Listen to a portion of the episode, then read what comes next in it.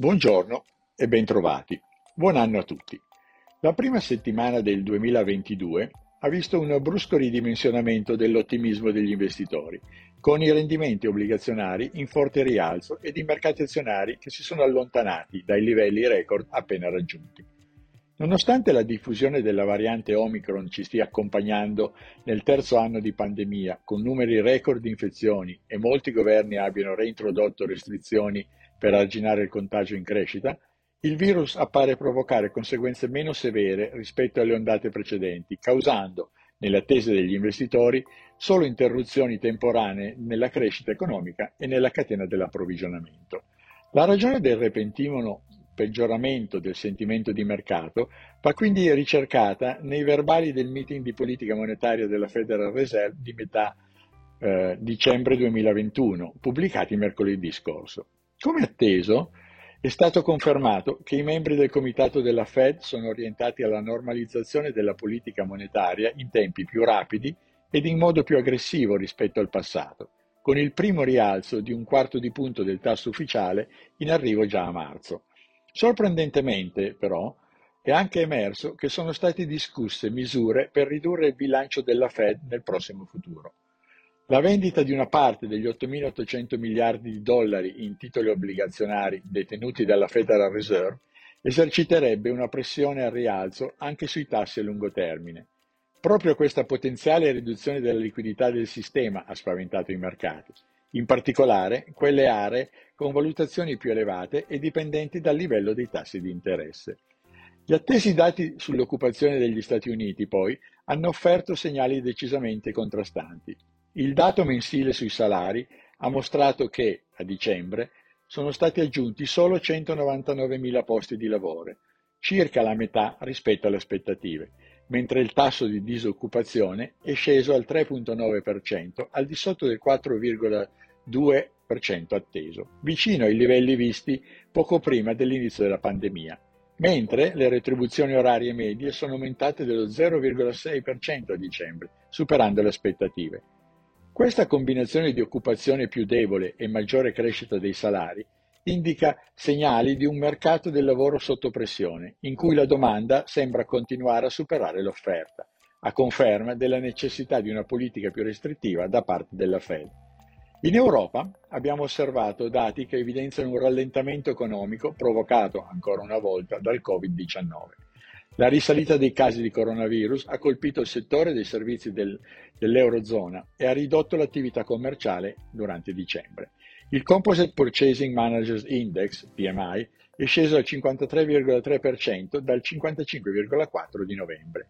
Al contempo, l'inflazione nell'Eurozona ha accelerato ad un livello record a dicembre, a seguito dell'impennata dei costi energetici e alimentari. I prezzi al consumo sono aumentati del 5% su base annua, un'accelerazione rispetto al tasso di inflazione del 4,9% registrato a novembre.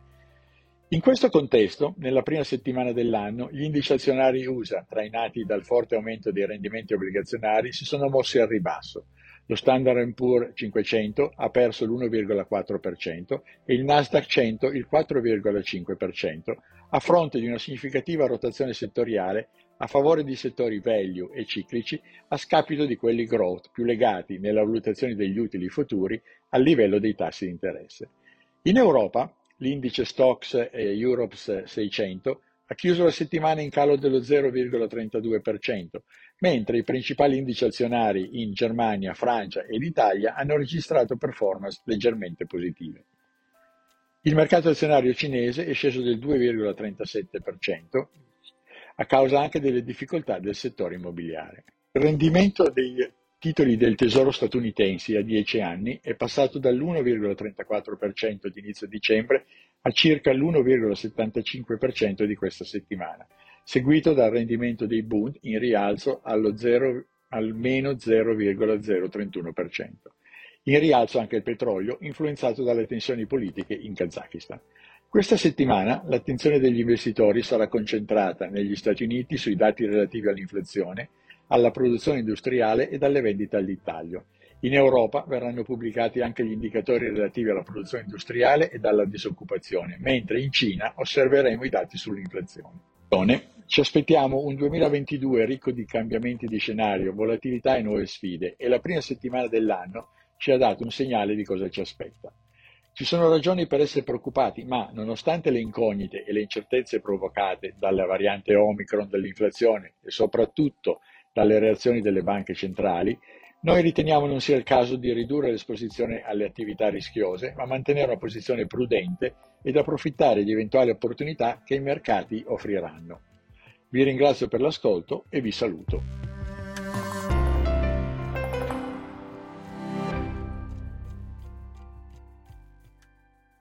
La presente registrazione audio ha finalità meramente informative. Le informazioni in essa contenute non rappresentano un'offerta di acquisto o vendita di prodotti finanziari, una raccomandazione di investimento e non sono da intendere come ricerca in materia di investimenti o analisi finanziaria. Le opinioni espresse riflettono il giudizio di Amundi al momento della loro diffusione e sono suscettibili di variazioni in qualunque momento, senza che da ciò derivi un obbligo di comunicazione in capo ad Amundi. Non si garantisce l'idoneità a qualsiasi scopo di investimento delle informazioni fornite, le quali non devono essere utilizzate come unica base per assumere decisioni di investimento. Eventuali dati riferiti a performance passate non sono un indicatore attendibile di performance attuali o future.